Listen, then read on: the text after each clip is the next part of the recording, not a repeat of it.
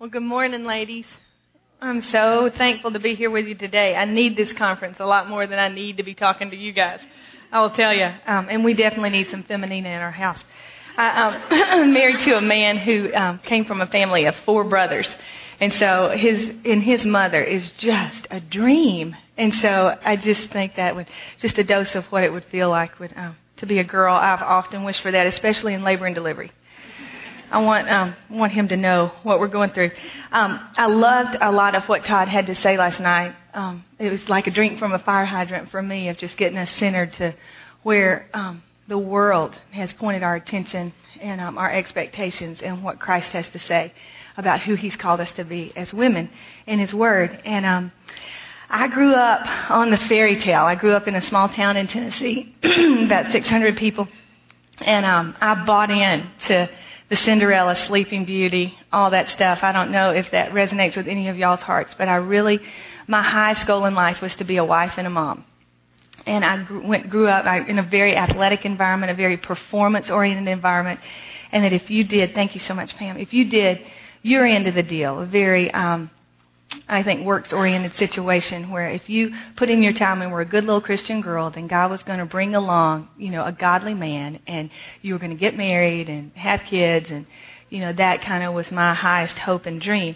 And I think we, um, I fed that lie a lot growing up, especially in a small town. I did love to read growing up with a lot of, in seventh grade, I can remember one of my best friends introduced me to Harlequin romance novels. And you talk about something that will change your view on life. When those come out six a month, and I just devoured every one of them. I mean, we'd go to the grocery store, this little bitty grocery store in Clifton, and there they'd all be on the front of the magazine rack, and I would just get every one and just soak them up. And my mom, I remember at that time, looked at me and said, "You know what? I wish you had never met that girl," and um, because I was just just locked in. And little did I know how true that was and how much that would play out in my life. But I um, am a pretty woman kind of girl. You know, the whole guy comes along and sweeps you off your feet and your knight in shining armor. And every book and every movie I watched just fed that reality in my head that that's what true love looked like. And that's what would happen if I just did my thing and stayed my game. And so I didn't have a big contract for God, but I had my own version of if I follow all the rules and do your stuff, then um, you're going to give me. This is just what I want out of life. And obviously it's biblical. It's what you start out with at the first part of the Bible, like Todd talked about last night. And so I don't think I'm often asking for anything off the Richter scale. But I bought the lie, you know, and I drank the Kool-Aid that the guy was going to be my knight in shining armor. And um, that kind of came to a screeching halt um, my senior year in high school. I was very tired. I had performed very well in all the arenas that I had chosen to participate in, but on the inside, I was just dying. I was lonely as could be. I couldn't get a date.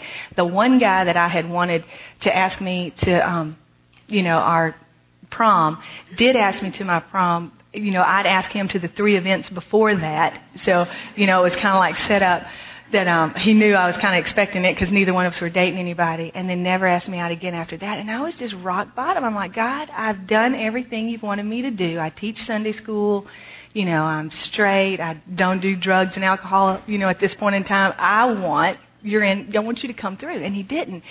And I think I felt like, in a lot of ways, looking back, what Todd talked about last night, when Eve was tempted by Satan in the beginning to doubt the goodness of God's heart, to doubt that His word is true, to doubt that He knows best. And I didn't believe him enough in that March, April scene of my senior year to to really stick with him. Then I walked away, and one of my um, the authority figures in my life, somebody that I knew and loved and trusted, looked at me and said, You know, I really wish I had the opportunity that Patrick has. Because if I did, I would make good on it. And man, boom, hook, line, and sinker. Because my heart, I longed to belong. I wanted somebody to look at me and go, you're worth the price that needs to be paid, you know, to win your heart. And, you know, this is an older man. He's, um, you know, in, taken advantage, I think, of a young girl's heart in a lot of ways and the longing that I had to belong. Um, and didn't see that till later because it was such, you know, a dream come true for me, for anybody older that I wasn't even, you know, looking at to look at me and go, wow, this is somebody worth pursuing. And so that whole spring and summer was just spent, um, doing what my flesh said was the right thing to do. And when Todd said last night, you know, you get yourself so mixed up in your head, you think it feels so good, it has to be the will of God. And many of us feel like walking out of the relationships we're in now, not necessarily walking into one, because it just doesn't feel right anymore. And I can remember looking at him and saying, This feels so right, it has to be the will of God. You know, because I, I knew the Lord and I knew His standard, and I walked away from every bit of that because inside God had not lived up to my expectation. And He hadn't delivered on His end of the deal. And so it wasn't until I got in college and I got, thankfully I didn't, you know, end up pregnant and in that little small town as, you know, with a scarlet letter across my, my chest for the rest of my life. Um, that was not the plan God had for me and though it easily could have happened. And I um, made it to college and met all these godly Christian men, and I'm like, wow, this is what I almost passed on. But I was still pursuing very much the MRS degree and still looking for that satisfaction and um, fulfillment in a relationship. And so, needless to say, I became the pursuer. I was not, you know, I was the one who was putting myself in the right path as I knew his class schedule better than mine. And so I would just intersect him on the way or made sure I had lunch in the cafeteria that he ate in. I mean, I had the whole script written out and, and was really hungry for that and looking for that. And um, came into a Bible study on with Kay Arthur, um, one of her studies on the um, Beatitudes, and where it says, "Blessed are the poor in spirit, for theirs is the kingdom of heaven." And I really realized my basis and my salvation had come from how I performed and not what, how Christ had performed and what He did for me on the cross and what He accomplished for me. And that He is my Savior and He is my satisfaction and that I don't have to perform for God. So when I took me out of that performance equation, I also took God. God's accomplished all He needs to do to save me and to satisfy me, and that's in Christ. And so it kind of goes, well, you know, if God doesn't have this agenda for me that I add all these things up and I earn a spot on his team, then I shouldn't have all these things for God. Maybe he's got his own plan and purpose for me. And so I started kind of starting to surrender myself to him. But all the one thing that I held back, God, I'll be a missionary in China. I'll go to South America. I'll do whatever, but I really want to get married and have a family. You know, so in the back of my mind, that was always lurking. In every relationship I would get in, I would suffocate the man with my need for Him to make me feel whole and complete. And um, that um, came to a grinding halt. You know, about I was 25 or 26, and I had a counselor. We were sitting in a group session, looking at me, and um, told me that I was basically um, going to end up in a dysfunctional relationship with a man who abused me if I kept operating on that standard, just looking for somebody to fulfill me on a level that only Christ could. And I cried for three days after that session, and um, really came to understand that that um, I was looking for a man to be my savior. And once I realized that Jesus really was, and that only Jesus loved me on that level and to that deep way, it really freed me. And John, my husband, um, who's talking with the guys now, knew me before that period of counseling and God really kind of reconstructed my expectations and thoughts and he knew me after and it wasn't until after that he said, you know, have you ever really thought about dating? And I think what he sensed in me was the freedom to do what you feel and the freedom to be who God had created him to be, not who I needed him to be.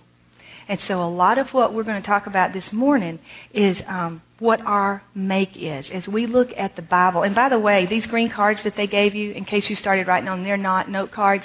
They're for an exercise we're going to do at the end of this session. And so your notes are in here starting on page 15. If you want to take notes, and you may just want to listen. There's not quite as many blanks. Todd had so many good things to say last night.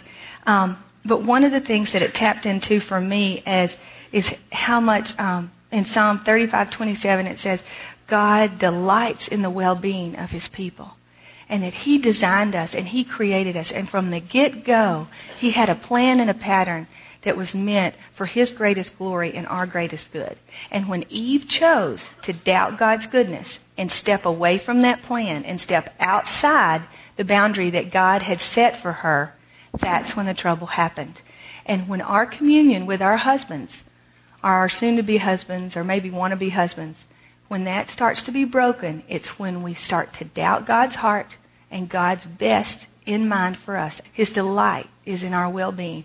And we start to doubt our husband's heart that he really wants to love us. We start to, to treat him almost like the enemy, like he wants, you know, this whole thing of my, his needs, my needs, who's getting met, what our agenda is. And um, I know a lot of us, including me, really have grown up in an era where we have a hard time looking at the word submission. We have a hard time looking at the word surrender. We are brought up to believe that we are equal, and we are, as you see in some of these verses, created equal in God's sight. He doesn't look at a man and love him better than a woman.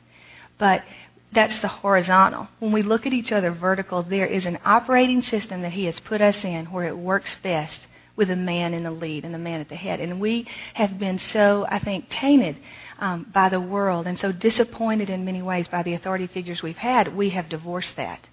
And that's where the crux of a lot of, especially my issues in marriage, come. I doubt God's heart for me. I doubt John's heart for me. And then I start to operate in, under my own authority and step out from under that umbrella that God has put over us. But it tells us in Genesis 2:18 that we were created to be a helper suitable.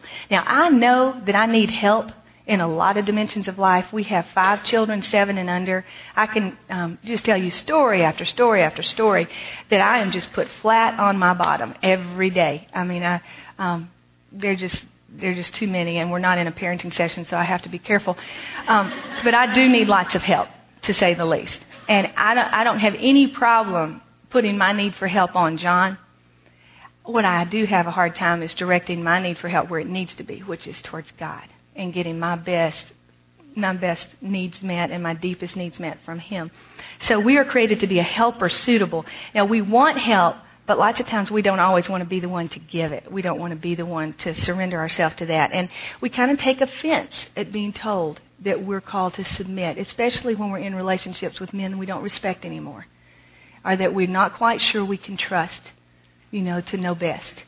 And I know that's hard for a lot of us in the room, and I, I don't want to tap dance on that at all. Um, but still, the call when you have surrendered your heart and your body um, to a man in marriage is to be his helper suitable and to come alongside him. And one of the things that stood out, and I've, I've looked through a lot of what Judy and Lucina and some of the other ladies have taught that really helped me see this in a clearer light is to know that God calls us his help. He is not ashamed to be called our helper. And that part of the Godhead is the Holy Spirit. It says that Jesus told us in John 14 that when I leave, I will give you um, another counselor to be with you forever, the Spirit of truth. That word counselor is paraclete, the one who comes alongside, who encourages, who lifts you up and carries you along. God Himself in Psalm 54 calls, our, calls Himself, Surely God is my help. It is the Lord, the one who sustains me. And so the line above that, and under um, the two subheading our, subheading, our model, the Trinity models true community as should our marriage. They have this mutual submission and surrender to each other to do what's best. When Jesus was faced with the cross, he became obedient to death, even death on the cross. And he laid himself down, he humbled himself before his Father and said, I really don't want to do this, but not my will, but yours be done. He became our help in that situation. He became our um, salvation. And um, one of my favorite hymns, one of the lines is where it says, See, O God, our help in ages past, our hope for years to come, our shelter from the stormy blast, and our eternal home. Um, that is God. I mean, He is our help, He is our hope, and He is our home. And my expectations were so tainted and so flawed coming into marriage because those were all the things I was looking for John to be. I had arrived. My dream had come true. And um, it's, you know, this was kind of telling for us. When we got married, you know, we had 12 weeks to plan our wedding. It was a short engagement. But uh, one of the things that he had always wanted was when we danced our first dance to be to the um, song, What a Wonderful World, you know, it would be. And we were just so excited about that and had danced to it several times leading up to getting married and just loved it. Well, we get up there and, you know, it's our time in the spotlight and we're out there and all of a sudden, you are so beautiful. Just comes belting out of the guy's mouth. And we're both, you can't stop dancing, so we're just kind of like, what's he singing? Who said that? Did, did you tell him to sing that? Did you, I didn't tell him to sing that. And so we're out there having our first dance, having this conversation about who picked the song. And I'm like, well, we just got to go with it. And so we just went with it. But what it just boom, hit me head on is life is not always going to be what you expected and what you ordered up. And we, you know, did not get to dance to the song we wanted to dance to, and we still both look back on our reception, and that's one of the highlights that we remember is every time we hear "You Are So Beautiful," we're like, ah, yeah, you know, that's what it was. But you know, it just wasn't what we expected, and so one of the things I want to get at um, today is how do we alter those expectations? How do I take all those years of marinating my heart and mind in Pretty Woman and Harlequin romance novels and Johanna Lindsey and all these people and, you know, really cleanse and purge that from my system? The fairy tales, the Cinderella stuff that, you know, we start spoon feeding our babies from the time they can watch TV, that someday my prince will come. How do we take that out of our system and put God's truth in there. How do you alter your expectations about what a real, true, Christ centered marriage is going to look like? And I think that has to come from getting ourselves aligned with the Word of God and what He says. Now, we've already touched on this, but Galatians 3:28 and 1 Corinthians 11:11, there is no Jew or Greek, slave or free, male or female, for you are all one in Christ Jesus. Again, as far as the vertical goes, we are not, you know, secondary. God loves you and adores you, male or female. Um, we don't want to call that into question. And we are all one in Christ. He sees us as His body, as His bride. Um, so, in a lot of ways, we have it a bit easier on the guy in terms of relating to God because we understand what it feels like to want to belong and to long to belong. We don't fight, our, struggle, our hearts don't struggle as much with independence as theirs do until the distrust issue comes in. Um, so that's, that's all true. Having said that, in Corinthians, we're commanded by Paul, wives, submit to your husbands as to the Lord, for the husband is the head of the wife, as Christ is head of the church, his body, of which he is the Savior. Now, as the church submits to Christ, so also wives submit to their husbands in everything. So, Christ is our model.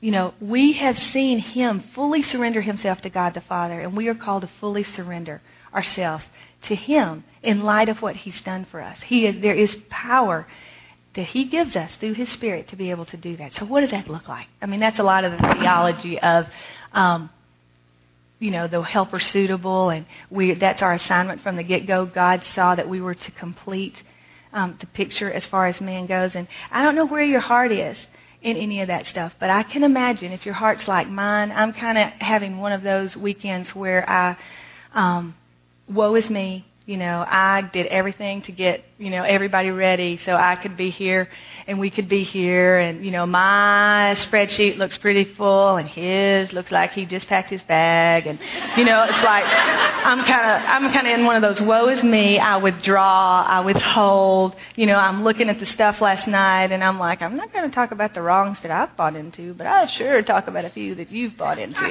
You know, it's like, where's that? And then I'm standing up here in front of you guys, and I'm like, oh, I'm not so sure. You know, this is going to be anything. So I'm hoping God used some of this scripture because you've got a heart right now that goes, hmm, I'm just not yeah, not quite buying into this stuff right now. And that may be exactly where you are at nine o'clock in the morning. It's like, eh, not what I'm looking for. Kind of like the Prince, the knight in shining armor thing. Can you go back to that for a while? But um, our mindset, my mind, is what has to change because I really believe that our actions follow where our heart and mind is set. And Colossians three three, one of the verses that the sweet lady who taught me about. Um, the fact that being poor in spirit does not just mean that poor people get into heaven easier than rich people. It actually means that you need to know you need Jesus. Um, she also taught me Colossians 3 3, and it says, For you have died, and your life is now hidden with Christ in God. And the question I have to ask myself each morning is Have I died to myself? You know, when that baby starts waking that, making that 4:30 wake up call, you know, and Jaybird comes in about six o'clock, and there's no time for a quiet time, and there's no time to get myself centered or just barely up out of bed before the thing starts to call, and you know, am I dying to myself, and my life is hidden with Christ in God, or is my hope and my expectation somehow hidden in what these people are going to do for me? Our mindset: we were created to complement and not to compete. And when my agenda and my expectations start revolving around me and getting my needs met, I start to compete with John for authority in our marriage. and I start to compete with him for my rights being, my needs being met, my rights being addressed. You know, all this reciprocity stuff of if you do this, then I'll do that, and we'll work it out together. But I start withholding and withdrawing based on him not feel, fulfilling his side of the contract. And, um, and I don't compliment him. I don't look at him and go, How can I help you? Um, and I really am a helper. I don't know if any of you guys out there are doers. I love to help people. I love to see something that needs to be done and do it to serve you, to entertain, to fix a meal for you. Um, just love that. Have always really risen to the occasion of that. But what I see is I can do that for a pretty long time. But then if I sense that I'm hitting a wall and I'm really doing all the work and you aren't, then I really start to withhold and I start to come back. And um, what I need to realize is, in that instance, I'm not doing that for fun and I'm not doing that for free. There is an agenda that I have, and I'm looking for some some kickback. You know, what is the payoff for you in this situation? And I have to get back to the fact that our payoff comes from Christ. He is our wholeness. He is our sense of completeness. Um, um, we will compete for first place in our marriage. If we are not, if He is not our help, our hope, and our home, as it says in section four, we are not complete in Him, and we will compete for first place in our marriage. Our wholeness has to come from Him. Um, and has to come from Christ. Now, I'm just going to sit here and put out a question to you because I really think it boils down to do you really um, want to answer yes to this question? Do you want your marriage to be great? Do you desire for your marriage to reflect Christ? You know, and his love for the church and his his communion with his people. And if you do, then you will buy in to the script that he writes out for us in the word about how that operates best. If you don't, then you will find your own version of it and you will surrender yourself to what the world says it's about. And and I think I fight that battle every day. I have a little girl in my house who was born a princess. Um, I mean, her first outfits were dress up. She is a diva from the get go. As you can tell, her mom is not. And so I'm just sitting here trying to get my mind around, okay, how do I parent this child? And she told me she prayed her whole, um, I think it was her fifth or sixth birthday. I'm pretty sure it was her fifth all day long when she would pray for her meal or whatever, she's like, God, I really want to be a princess. Please make me a princess. I want to be a princess. And I go, honey, why, why do you want to be a princess so bad? You are a princess. You are God's child. He's the king. You know, all this neat theology I'm trying to weave into her mind. She looks at me and goes, nope, princess has servants and they don't have to work. And I'm like, I got that. I, yeah, I understand that. Okay, I got that. And so then we're sitting before, I mean, this is like early on. And so she's getting how this whole system works. And so I'm, I'm like, you know, the whole God being your king and your princess, it's not translated into everyday life. And so we're getting ready to go to Estes Park summer before last. And we're sitting there, um, for some reason we were looking at the states at the map and looking at where Texas was and Colorado and she looks at us and goes, I really wish the United States of America had a king. And I'm like, what? And where's that coming from? We live in a democracy, and so me, the pontificator, goes into the democracy and how beautiful it is that we all have representatives, and that's why we left the bad king in England and all that good stuff. It is not flying. And so she looks at me and goes, no, if we had a king, then there would be a prince, and I could marry him. And I'm like, oh, I'm like, yeah, that'd be nice. I'm like, but what if he was a mean king? What if he was like Nebuchadnezzar and all those people and, you know, the king that we left in England and he didn't love Jesus and all that stuff? I said, would you rather have a man who loved Jesus and was poor or a king who was rich and could give you everything you wanted but didn't love Jesus? Oh, by far the king who was rich and had everything I wanted and didn't love Jesus. And I said, honey, I mean, that could end up really bad. She's like, Esther did it. And so I can see that I've been working. This is the way that, you know, like when it says in Genesis 3, I mean, and she comes out with that stuff all the time. One time I was painting her nails. This is more than you need, but I'm going to give it to you anyway. I was painting her nails and she's like, oh, isn't it so cool? Daddy is the king of our family and he's the king and I'm the princess. And, you know, she's kind of getting into that at that point in time and starting to it a little bit. I'm like, yeah. And who am I? Who does that make me? She's like, you're the cook. I'm like,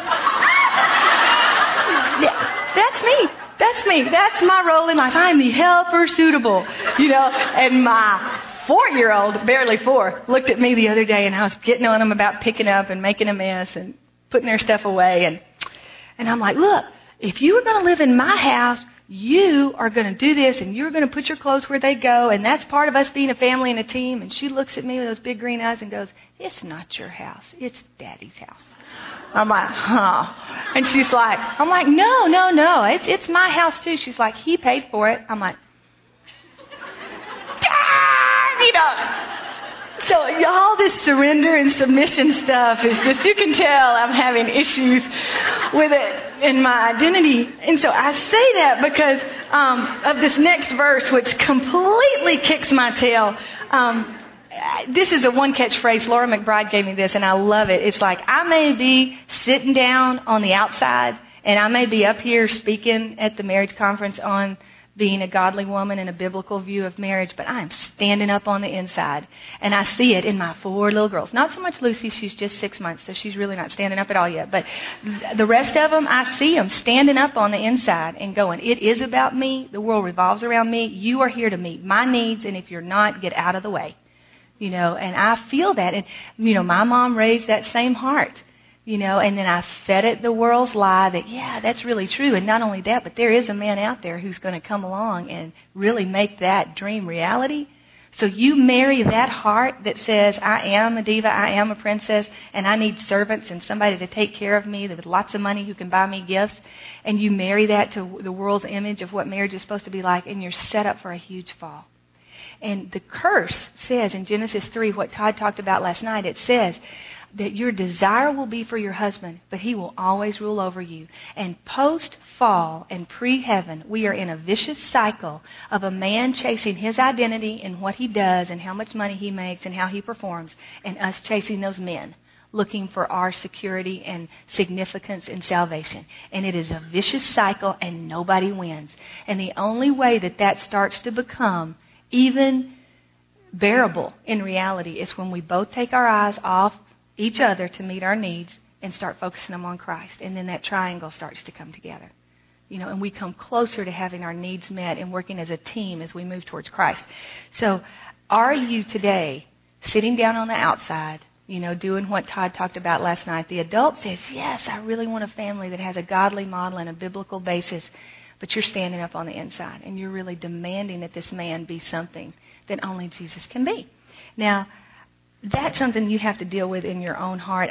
The verse that really crucifies me, um, if I will look at it on a daily basis and gets this whole princess thing in line, says, Jesus tells us, not so with you instead. When somebody had asked him, How do you become greatest in the kingdom of heaven? And I want to sit beside you and I want to be your right hand man. Um, he says to them, Whoever of you wants to be great among, whoever wants to be great among you must be your servant. Whoever wants to be first must be your slave, just as the Son of Man did not come to be served, but to serve, and to give his life as a ransom for many. He came not to be served, but to serve. And my heart, girls, I don't know if you're like this, has a really hard time getting around that. You know, I just want somebody to take care of me. You know, to nurture me, to pour into me to do the things that Todd talked about last night the unconditional love, the pursuing, the initiating, the serving. I want that, but for some reason I won't look to Jesus for that, but I will look to John for that. And that's just mixed up. That's what the world tells us is right, and it's not. My goal is satisfaction, like Todd said last night, um, happiness and salvation in my spouse. God's goal for me, and this was a real wake up call. Have you guys ever heard that story? Maybe an urban myth, I don't know, about this little boy who goes to kindergarten. And um, he's been doing the half day program in preschool, and he's real excited about that. So, about um, lunchtime, he uh, goes to get his bag and get his coat, and his mom has signed him up for full day kindergarten. He didn't know that. And so he goes to get his coat and get to the door, and she's like, Honey, what are you doing? And he's like, Oh, it's about time to go home. It's 12 o'clock on the clock. And and um, she looks at him and goes, No, you're going to stay and have lunch, and we're going to have a rest time and some more lessons. And pardon me, but he looks straight at her and goes, Who the hell signed me up for that?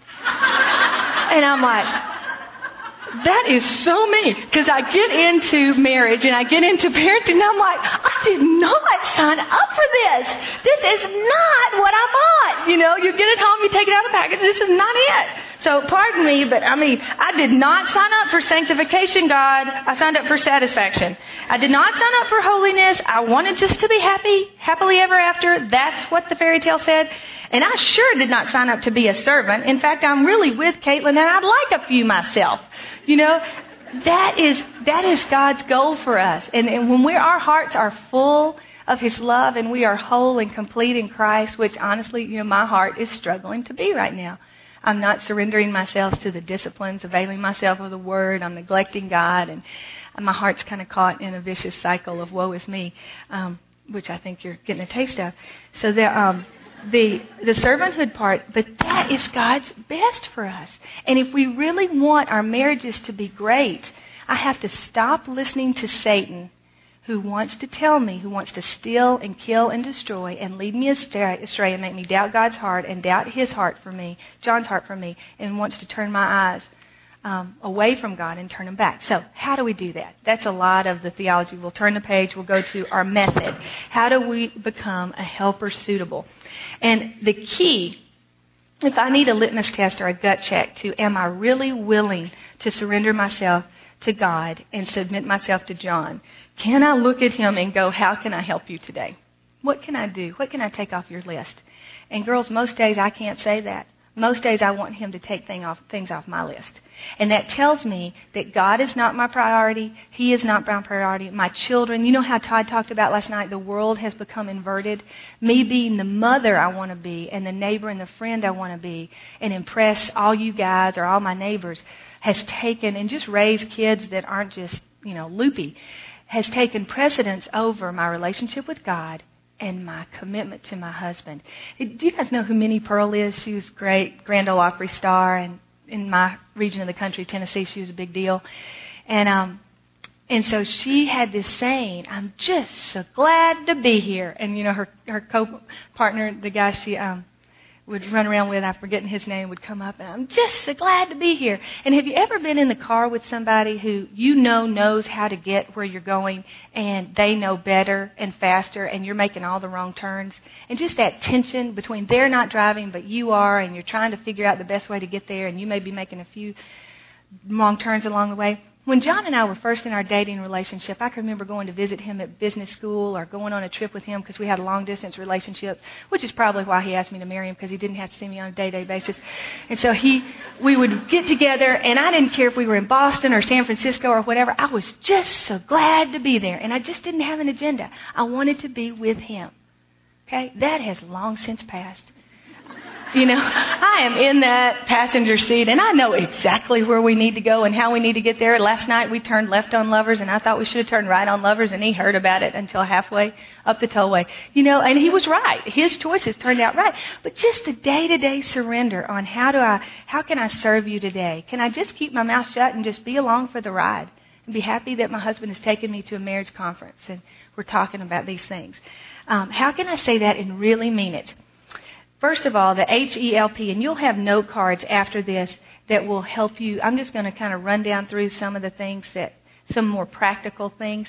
Um, Know that God is more concerned with your holiness than your happiness. That's the H. And He actually gave you a husband to make you holy. In Ephesians 5, where it says, Wives, submit to your husbands, right after that it tells us that the husband is to make her holy, cleansing her by washing with water through the Word, and present her to himself as a radiant church without stain or wrinkle or any other blemish, but holy and blameless. God's verse, God's crux of what His purpose for a man in your life is to make you holy. And the way He does that is by bringing you to the end of yourself and teaching you that your call is to serve and not to be served. And it doesn't sound right, but that's what works. That's, that's, that's how we, we our wholeness, our holiness, our completeness has to come in Christ. Okay, ways to do that. Hear his heart. Um, lots of H's. We don't listen to our men. We have lists for them, and I have the gift of gab, and he'll say something, and I'll talk for five minutes, and he'll say something, and I'll talk for five minutes, and that we don't listen, we don't hear his heart. And Jay, my little boy, I have one little boy in the midst of all these little girls, will just come to me during the middle of the day and just hold up his arms. He just wants to be held. He maybe has gotten a boo boo or he's tired or whatever. It is the most precious thing. And lots of times, not all the time, I will drop what I'm doing and just hold him and snuggle him because I know those days are past. That is John. He is that little boy that God has given me. When he comes home at the end of the day, when he calls me during the day, he doesn't need to necessarily hear about everything that's going wrong in my day. He's doing this. He wants me to hold him. And how long has it been since you wrapped your arms around your husband and looked at him the way his mom looked at him as a little boy who just needs a hug? We forget to do that. They are so precious and they are so tender hearted in these big boys' bodies, and they just want to be held. You know? And um, I've got to get back to that. I've got to hear his heart. I've got to hold his hand. It says, if you withhold love when it was it's within your power to do it, it's a sin. It says that in Proverbs 3:27. Do not withhold love when it is within your power to, di- to, to give it. We withhold. We don't get our needs and expectations met. We shut down. That is deadly. And it says later on, and we'll talk about this verse later, but Proverbs 14:1, a wise woman builds her house, but with her own hands a foolish one tears hers down. And do you know how most of us tear our houses down? Like this. Stiff-necked. We don't embrace. We don't reach out. We shut down. And so it's not physically throwing fits and raging around and being angry that's going to tear your house down, although that does a lot of damage. I can attest to that. It's putting your hands behind your back and going, You're not getting anything off me. No love, no affection, no how's your day. My needs and expectations are not met, and you're going to know about it. And that, you know, that silent treatment is just deadly. So, you, you know, and we're called to heal one another's as well as his hurts. It says if you confess your sins one to another, you'll be healed. And they're not, they don't find us safe places to talk about their sin a lot of times. We're not safe. We use them as bats and ammunition to get back at him. So, what I see with His holiness, if our wholeness and completeness is in Christ, we're a harbor for Him.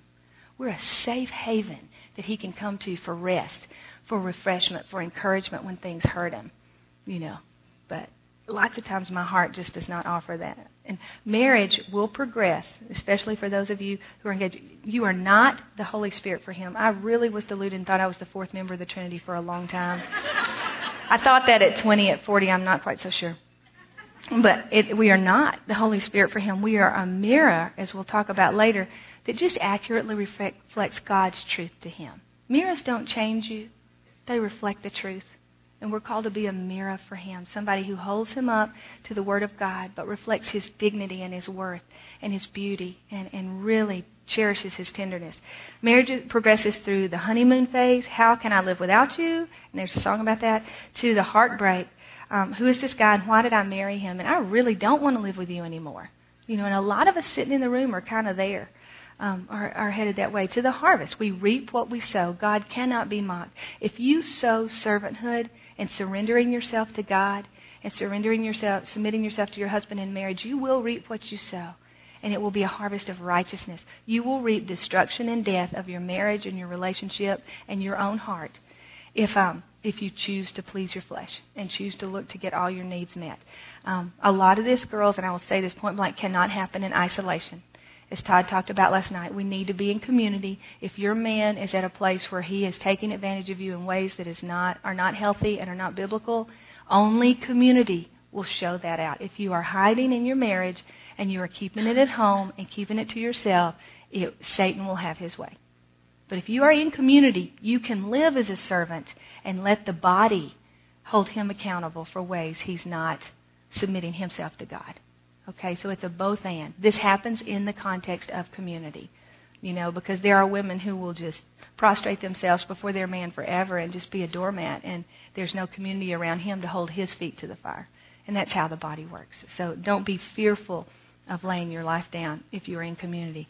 Um, encourage. Um, I do believe I have the gift of encouragement. It has left me and gone somewhere else. But it says, do not let any unwholesome talk come out of your mouth, but only what is helpful for building others up according to their needs, that it may benefit those who listen. And one of the things I'm coming in touch with right now, and I'll just share this with you, this is extra because it doesn't fit in the E thing, is how much I love to blame. I love to blame a lot. And one of the core issues in my life is I want to get the responsibility off my plate onto yours so I can feel guilt free and shame free. That does not marry well with my gift of encouragement. You know, because if I'm criticizing you and cutting you down and letting you know what you didn't do, I'm not building you up. And words have the power of life and death. Those who love them will eat their fruit. In Proverbs 12:18 it tells us that and we can either empower our man with our words and our tones and our eyes to be the men God created them to be or with our snide little remarks or our lack of encouragement we can tear them down. And we choose. Um, you are a mirror, you are an image, but mirror God's truth to him. Um, enjoy him. Find two or three great things to say about him every day. I really loved it when you blah, blah, blah. Or that was great when you did that, especially in front of the kids. And one of the ways I can turn my ship around during the day, and this is on the next page when I give you some examples of what the H-E-L-P kind of might look like, is I start praising my husband with my kids. Do you know what I love about daddy? Do you know what he does? Do you know how neat it is that your daddy does X, Y, and Z? And I guarantee you it's going to come back from them to him and he's going to love it. Is that really what she said about me? I can't believe that. You know, mom, dad said that you blah, blah, blah, blah, blah. You know, and it's so fun. And at night, we try to encourage each other. Guess what so and so did during the day? And, you know, I will make myself try to find good things, which is not hard if I choose to look that he does during the day and thank him for those. Verbal affirmation is huge for John. That's one of his big love languages. And our expectation is in Christ, not him.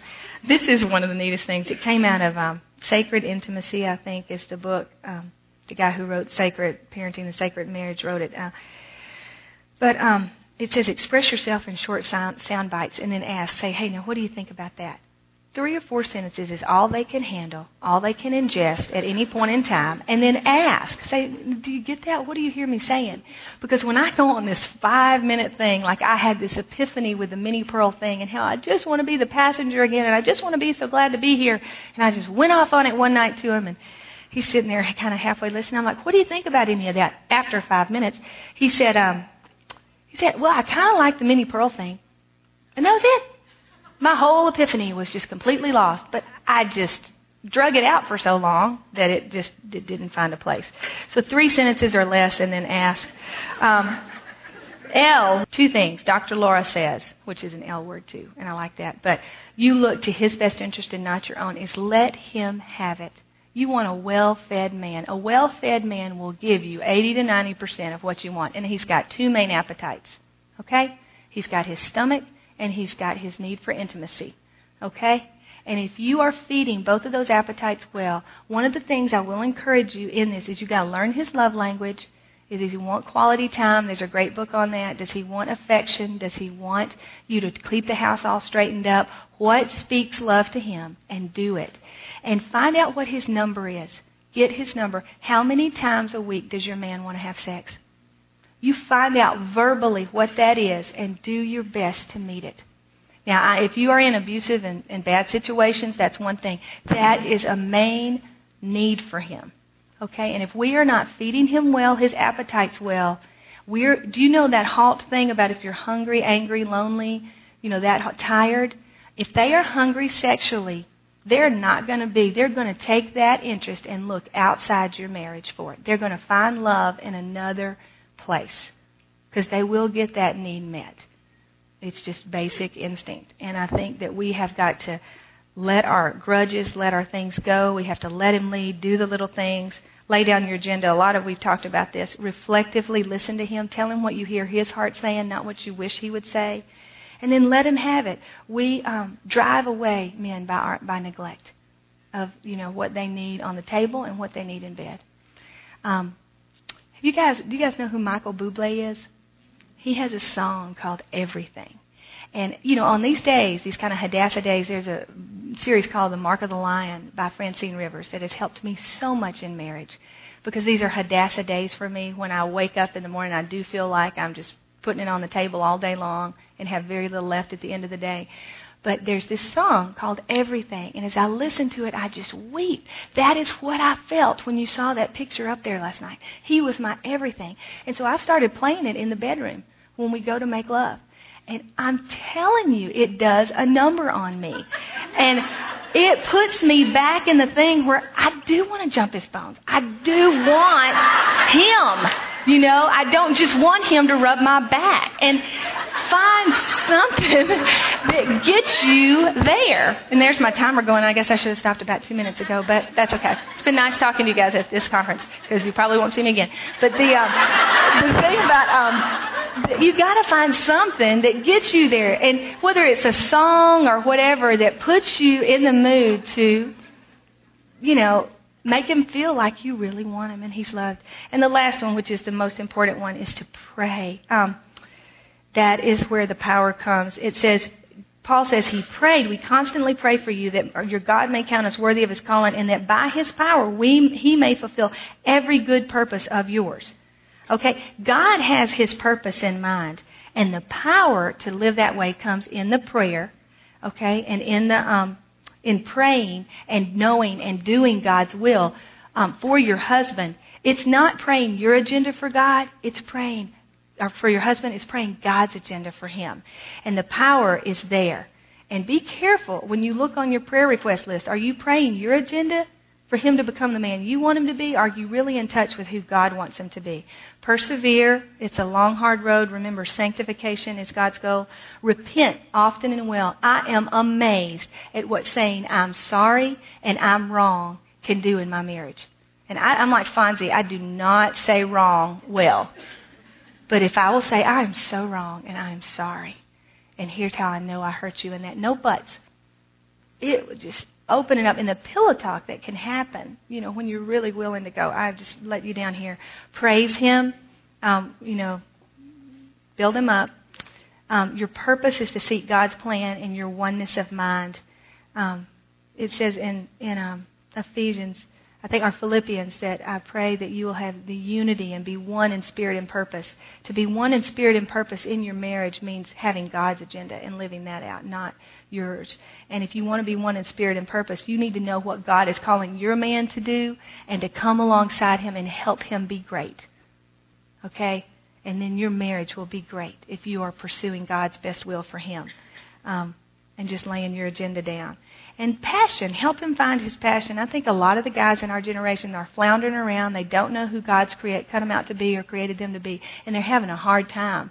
And so you're trying to follow somebody who doesn't know where he wants supposed to go. So that's why we have to pray together and pray in community to find God's best for him. Because if he's floundering, you're floundering. And that's hard. I, I just I don't even know the answers for all those questions. But men are having a hard time finding their purpose and direction even what they want to do to make a living. I mean, how many of your husbands have changed jobs five times? You know, and that creates some insecurity and some base issues there. And so um, pray for God's purpose with Him. Three books as I wrap up and we go on to our exercise that have really helped me this last year. Um, Lies Women Believe. I think it's Nancy Leigh DeMoss.